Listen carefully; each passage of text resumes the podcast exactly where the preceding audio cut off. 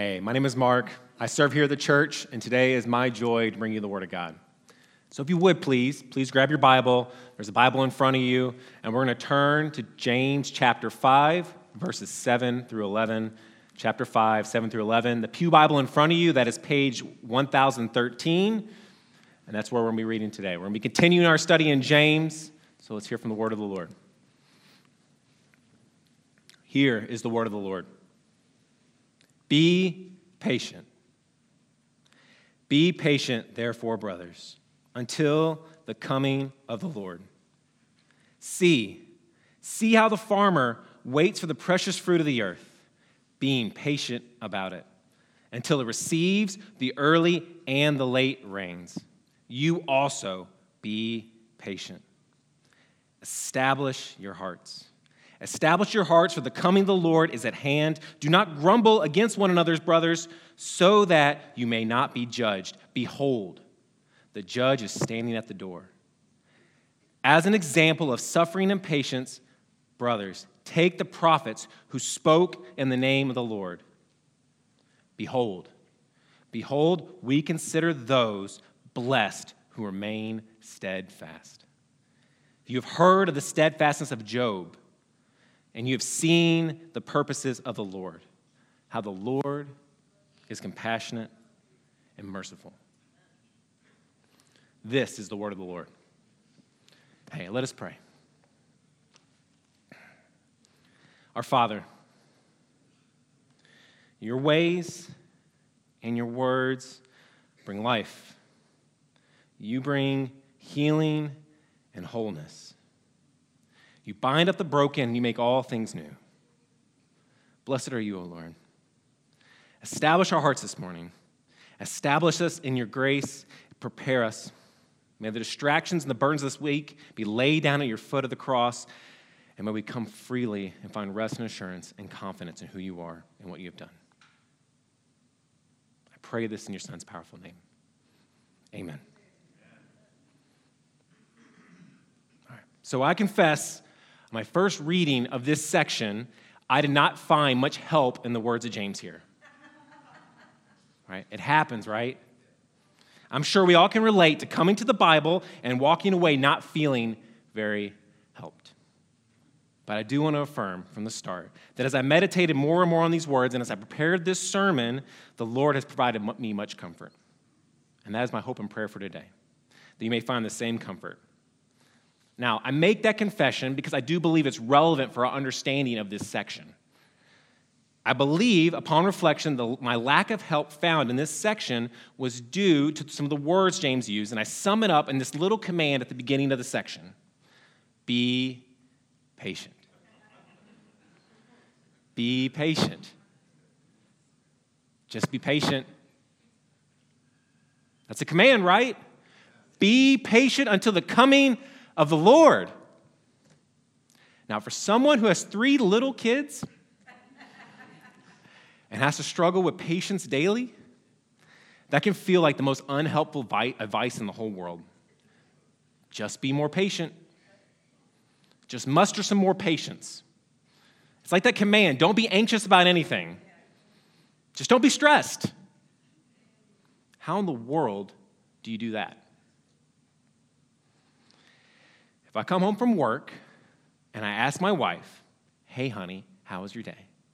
And she begins to share the struggles of her day, how she's getting frustrated with the boys, how she's lost her patience, how she's feeling overwhelmed. 10 years, of, 10 years of marriage tells me that me going to her and just saying, be patient, is probably not going to be received too well. So, as I prepared this sermon, wisely, I ran a little experiment. Hell on earth would break loose in our kitchen, as it normally would. My youngest, Nathan, is screaming because he wants to get out of his high chair. Ethan's complaining about his food, and Calvin wants more food. Maddie steps in and starts trying to manage the little mini crisis that's breaking out. There's the chorus of screaming, and as she's trying to do that, she looks across the table at me with that tired, anxious look that's just kind of pleading for help. And I just look at her and I say, be patient until the coming of the Lord. And then I would ask, does it help? And I really meant it. Does it help? Was it helpful? Now, she knew what I was doing and she knew the scripture I was preparing for, so usually it was pretty funny and provided some levity in the moment, and she just didn't throw her shoe at me. But the point is, is I can't really imagine a scenario where this commanding language of be patient in a moment where patience is lacking really produces the desired effect. Traffic is bad, your boss is frustrating you with his decisions. You're waiting on, a, you're waiting on the phone through the appointment line, and you got to dial one, then two, then six, and you go back to the very start. Just try and be more patient, honey. You lose someone. You're betrayed by someone close to you. Your body aches and it hurts. You're diagnosed with cancer. The Lord is coming soon. Be patient. Does it help? The question is is that what James is getting after here when he makes this statement? Behold, there's something important happening soon. Jesus is coming again, so just make sure you're patient. And I'll point out the tension right in the front. Paul describes patience as a fruit. So, how on earth can James command it of us? Right? The fruits of the Spirit, Galatians 5 22. Love, joy, peace, patience. It's a fruit. So, how do you command it? A fruit is produced out of something. The imperative given by James of be patient has the feeling of something we must do, something we got to muster in our own strength. So, this is where I level with you from the start.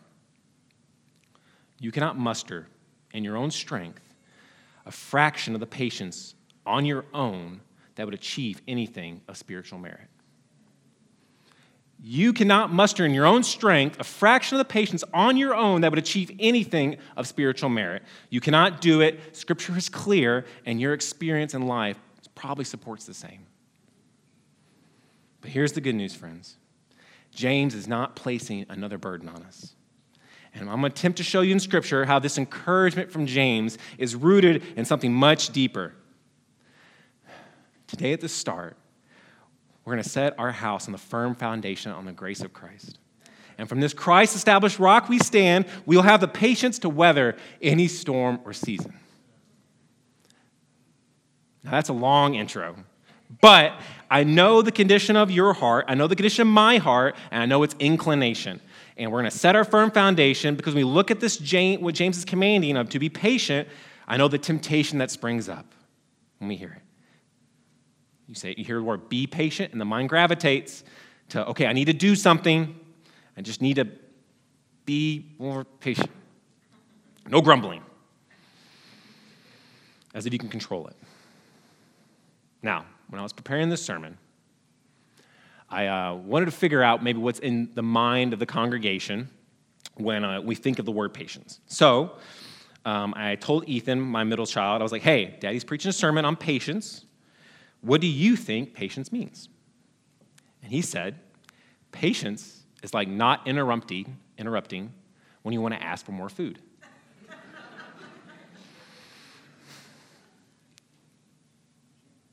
is that what patience means? Now, I'm going to credit Madison because Madison helped solve this puzzle for me.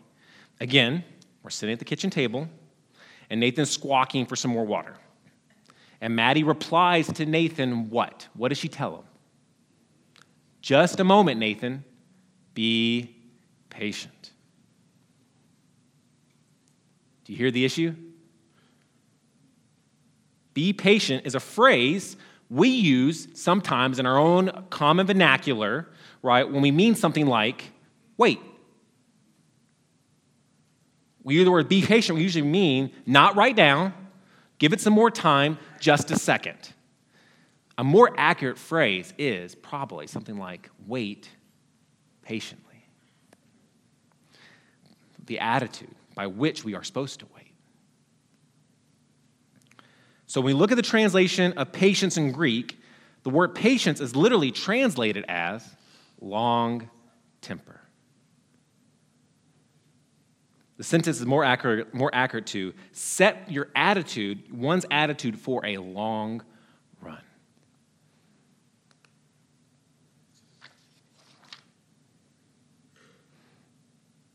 Patience, in its true definition, is an attitude or a state of being and not a command. So, if be patient is not a command of your emotional state, then what is it?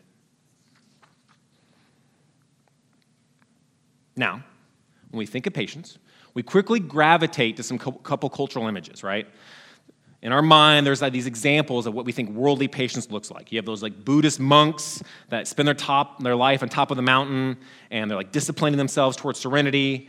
There's the Mr. Miyagi's of the world, the Yodas, right, that seem to have the capacity to accept great trouble or suffering without ever getting angry or upset.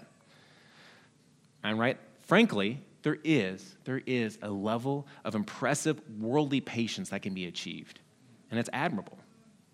I think of stories of American POWs in prisoner camps. I think of Holocaust survivors. People who demonstrated steady endurance in the face of trial. And a lot of those folks are not Christians. But that is not the type of patience James is calling us to here. He's not calling us to look deep inside ourselves and muster some internal discipline and strength so that we're calm, cool, and collected regarding the circumstance. That isn't biblical patience. No. James is calling us to something much more impossible.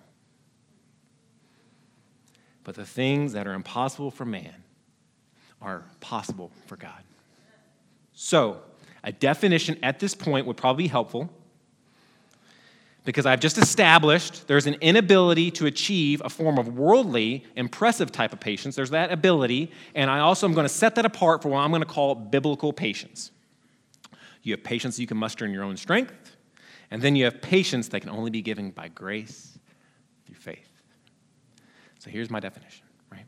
Biblical patience is where a person, by faith, which is trusting in and being satisfied with all that God is for you in Jesus has, produces an attitude or a capacity that can endure and persevere through all things until the end. Biblical patience is where a person by faith has an attitude or capacity that can endure and persevere through all things until the end. As described in the Bible, patience is a long view a long temper. It is the capacity in the life of the believer, a fruit produced out of faith. Or, to say it another way, biblical patience is trusting in Christ to meet all our needs, both now and in the future, such that we can accept great trouble and trial in the present while being fully satisfied. Or, to say it another way, we can count it all joy when we meet trials of various kinds. James 1 2.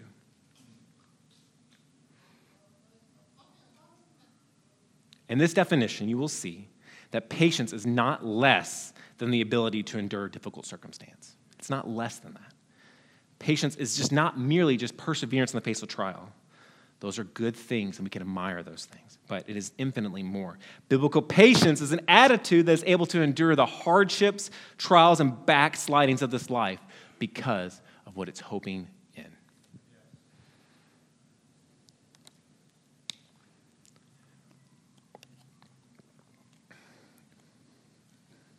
You have a patience of the world, which roots your hope in yourself or maybe some other temporary thing, and then you have a biblical patience which is rooted in eternal hope. What I'm trying to say here is there's a patience that is given by grace, established in Jesus. And that patience is free to all by grace.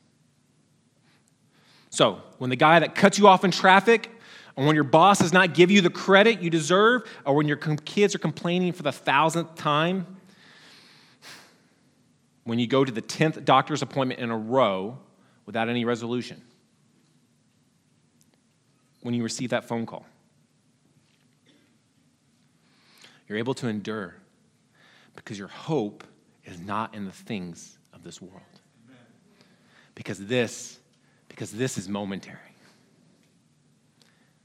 Biblical patience is rooted in biblical hope. Where a person by faith is trusting in and being satisfied with all that God is for you in Jesus.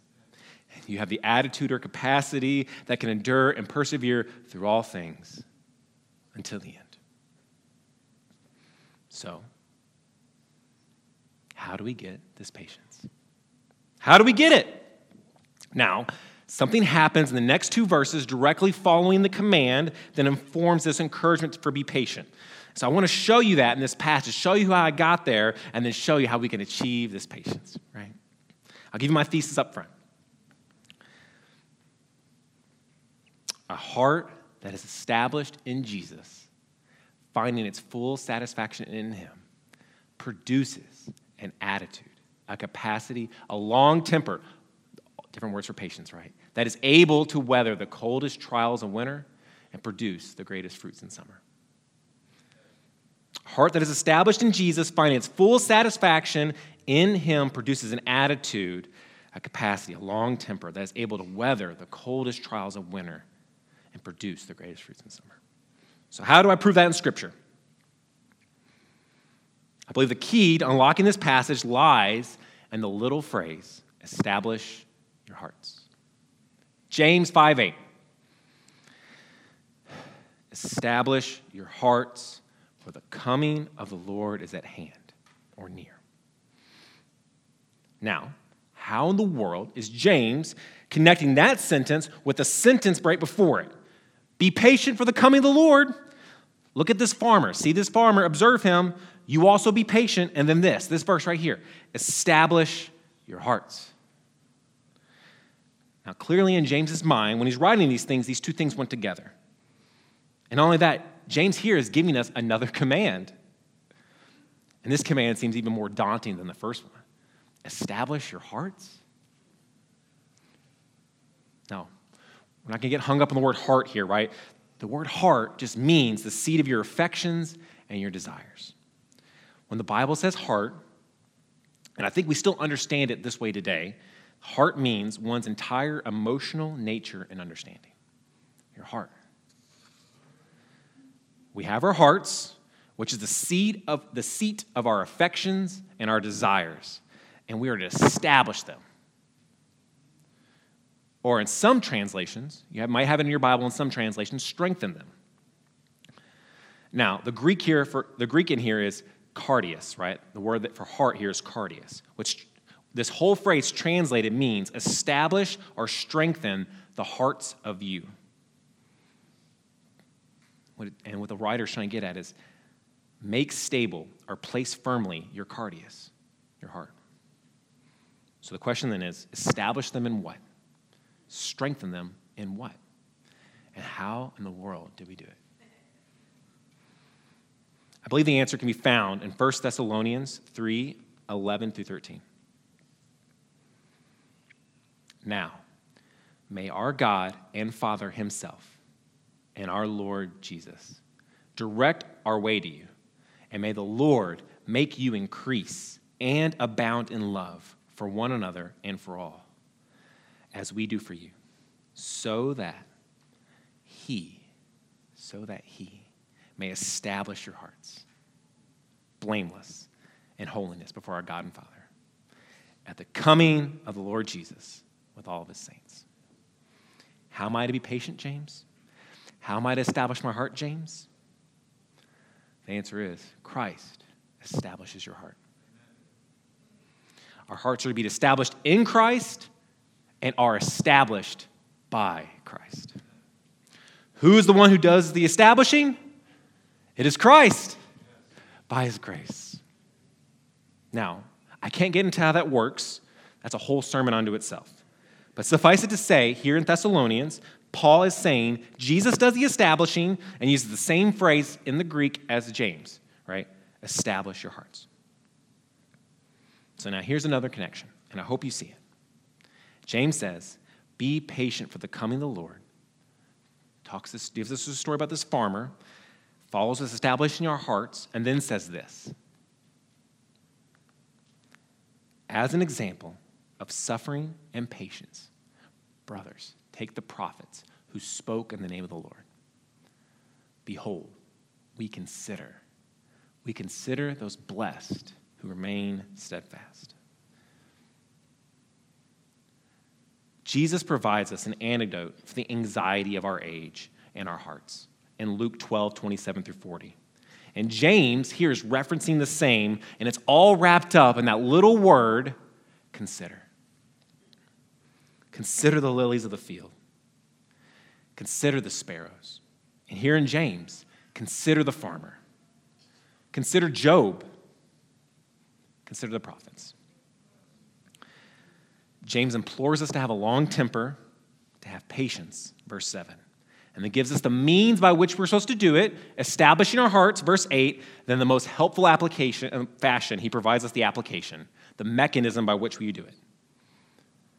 Consider, ponder, meditate, think. Paul does the same in Colossians. Colossians 3 1 2. Since then, you've been raised with Christ, set your heart on things above, where Christ is seated at the right hand of God. And set your mind on things above, not on earthly things. Why? For you have died, and your life is hidden in Christ and God. James wants us to strengthen our inner beings and then gives us the God appointed means by which we are to do it the meditations of our heart. So we want fruit in our lives. We want this patience. Well, in order for that fruit to be produced, we need to establish our hearts, which is done by God through the Holy Spirit, through the appointed means of what our hearts meditate on. When I hear this idea, I think of Mary, Jesus' mother. In Luke 2 16 through 18, we read So they hurried off and found Mary and Joseph and the baby, who was lying in the manger. After they had seen the child, they had spread the message they had received. All who heard it were amazed at what the shepherds said to them. But Mary, but Mary treasured up all these things and pondered them in her heart. I just love that. How's that even the Bible? But Mary, but Mary treasured she treasured up all these things and pondered them, pondered them in her heart. Luke was written many years after uh, Jesus' death. And Jesus lived for at least 30 plus years, right? So, of all the details to capture surrounding the birth and death of Jesus, Luke captures this detail. But Mary treasured up all these things and pondered them in her heart Do you know what's so incredible about this statement? No one at this time is recording what poor peasant women think about. In a patriarchal society, who cares what a poor first century woman feels? Her feelings. 70 years after the death of Jesus, maybe? Or after the birth of Jesus? How did this get recorded of all the events to record regarding the king of the universe's life? But Mary treasured up all these things and pondered them in her heart. And the answer must be this Who cares? God cares. The treasuring in her heart must have been something to behold a rich, overflowing abundance that glorified God, and God delighted in his daughter finding her satisfaction in him. So much so, now the Bible mentions it as an example for us. That is remarkable. That is remarkable. Mary heard but didn't see, right? She wasn't there with the shepherds. She heard about the angel, the star, the promises all secondhand, and by faith and hope, she then treasured and pondered them in her heart. I pray that for our hearts this morning. May we treasure and consider like Mary. The appointed means God gives to establish our hearts is his demonstrated grace. And something happens. Something happens when by faith we take hold of the promises of God and then store them up in our hearts as treasure. It roots us. It roots us and we abide. The Bible and Mary's example here has a much needed word for us in our modern age. You're not a brain on a stick. You're not the sum of all the things you think, but what you love. Meaning, the meditations of your heart dictate your steps. So when James tells us to establish our hearts, he's telling us something absolutely essential. And it's this a heart meditating on the things of God establishes our heart in the sufficiency of Christ, which springs up patience in the life of the believer. A heart meditating on the things of God establishes our hearts in the sufficiency of Christ, which then springs up patience in the life of the believer. I like to grip you. May it grip you. May these words of our mouths and these meditations of our heart be pleasing in your sight, O Lord. Psalm 19:14. You're not what you think, but what you love. Don't store up in your hearts lesser meditations. Your heart will be established somewhere. Abide. Abide in the only place that can produce true joy. So, let's establish our hearts this morning. We're going to establish our hearts this morning, and we're going to consider what James has told us to consider. We're going to consider his preciousness, God's purposes, and then his prophetic return. Consider his preciousness. Let us consider the farmer. Verse 7 See how the farmer, or consider the work, see how the farmer, or consider the farmer, see how he waits for the precious fruit of the earth, being patient about it until it receives the early and the late rains. Now, it took me a long time, longer than I care to admit, but who is the farmer?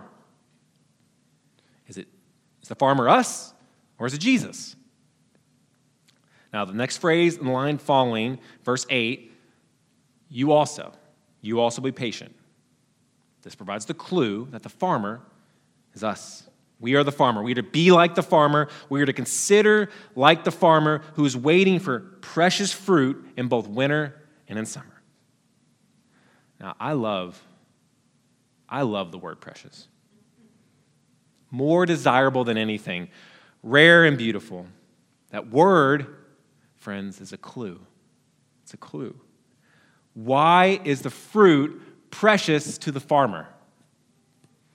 Because his life depends on it. The farmer looks forward to receiving the precious fruit in hope, and as you can see, that produces in him this attitude in his heart where he waits in the different seasons. We look forward to the promise of something that is precious that's coming to us, and that hope sees us through all the seasons. What is the precious fruit? Now, there are multiple promises here that we can grab hold of that are precious that in Christ, He chose us in Him before the creation of the world. Ephesians 1 4 through 6. Or, as far as the east is from the west, that is how far God has removed your sin from you. Psalm 103 12. Or it can be this For by grace you've been saved through faith, and this is not from you, it is the gift of God it's not from works, so no one can boast. Ephesians 2 8 9. These are precious promises, friends. So, how do we establish our hearts? Establish our hearts by considering the preciousness of Christ. Consider the precious treasure you have in your Jesus, the infinite abundance, and root your joy there and that'll give you the fruit of patience. Next, so James tells us consider his preciousness. Now we're going to consider the prophets. Consider Job And by considering them, we're going to consider his purposes. Verse 10 Brothers, as an example of patience in affliction, take the prophets who spoke in the name of the Lord. Behold, we consider those blessed who remain steadfast. You've heard of the steadfastness of Job, and you've seen the purposes of the Lord, how the Lord is compassionate and merciful. Consider Job, a man of righteousness in a wicked world. Zerb, the servant of God, where no unrighteousness in him could be found, consider how all of his worldly things were taken from him. Good worldly things, too. Things that God blesses his family, his children, his health.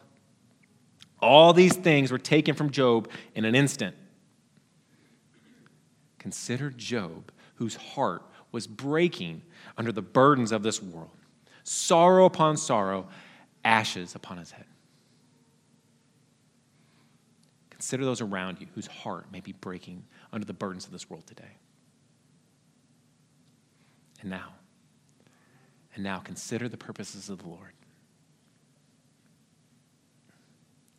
When I was five, our family suffered a terrible tragedy. My grandpa and grandma loved the Lord. In 1995, their daughter was in a terrible car accident.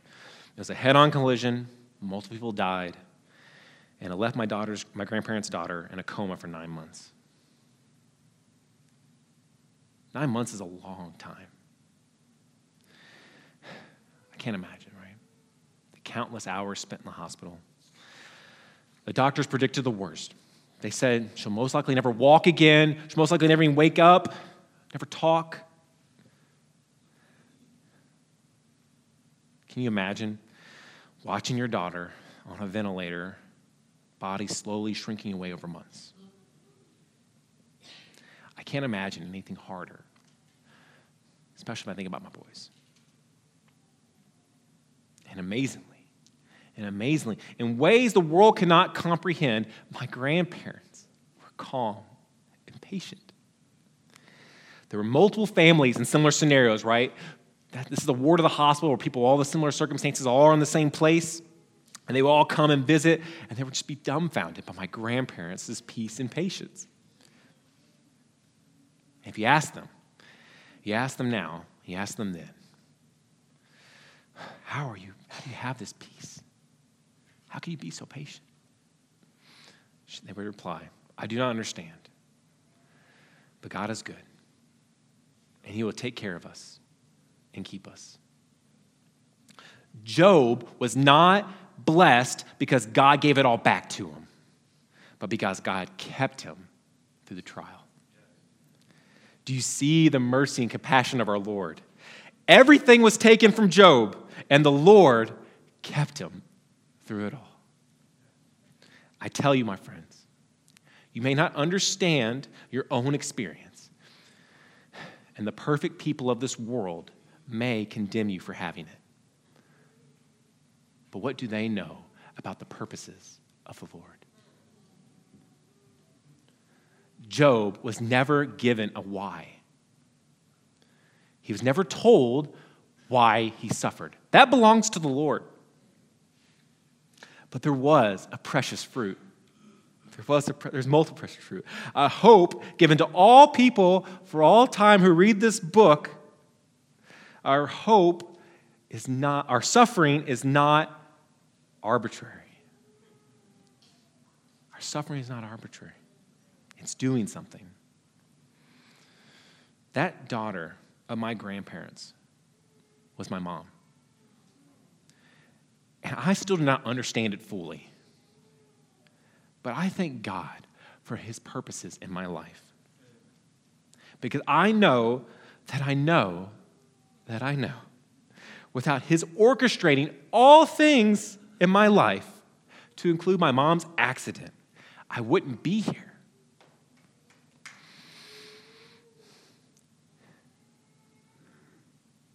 Consider not your own circumstances but the purposes of the Lord. wait for, and trust in the Lord's will for you. And let that give you patience.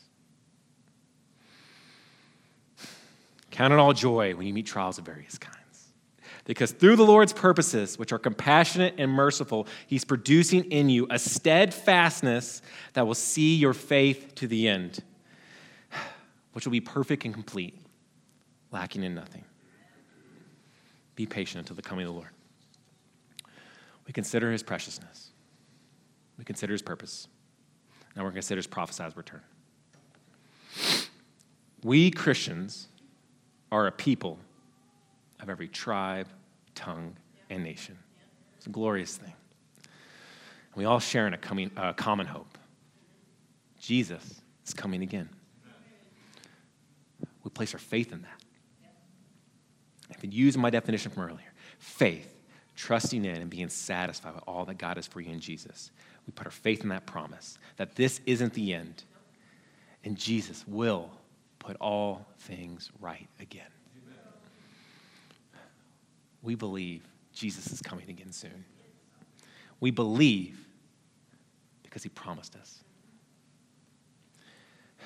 In first century Jerusalem, they were waiting for the redemption of a worldly kingdom. They wanted a kingdom on earth.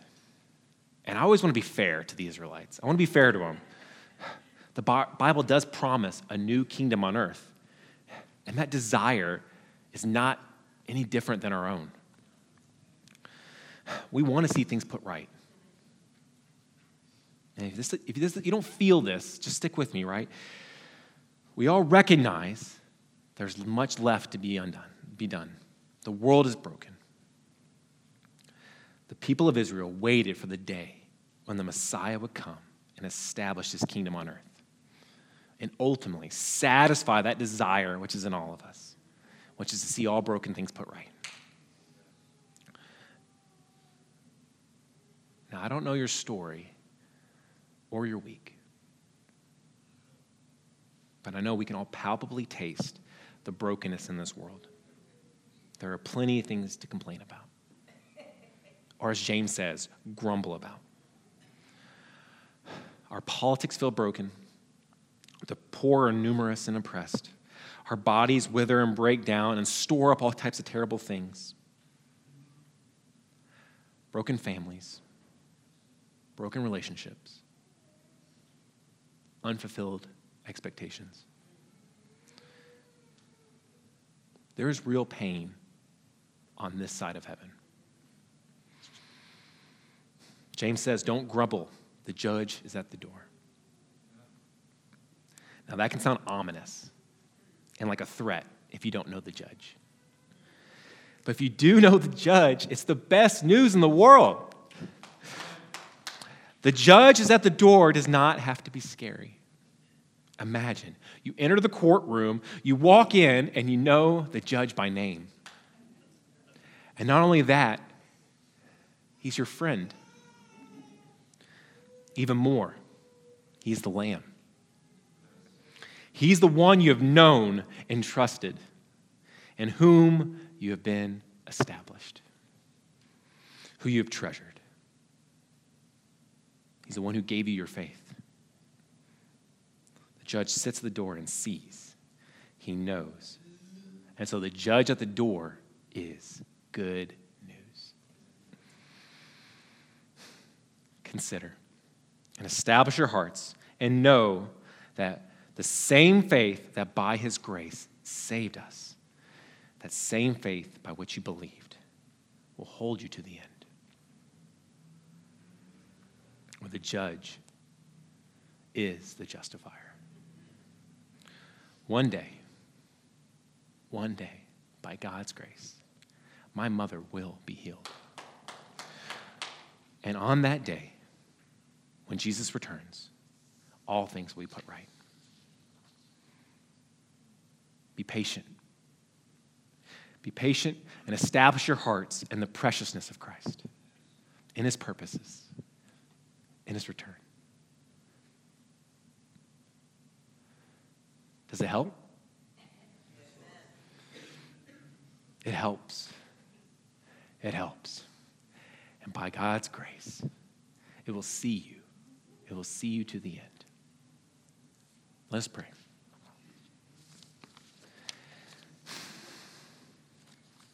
Dear Heavenly Father, thank you. Thank you for your grace. May the word spoken here, Lord, root us and keep us. Help us abide. Lord, thank you. I thank you for this, this group, this church, this body. It's been a blessing to our family.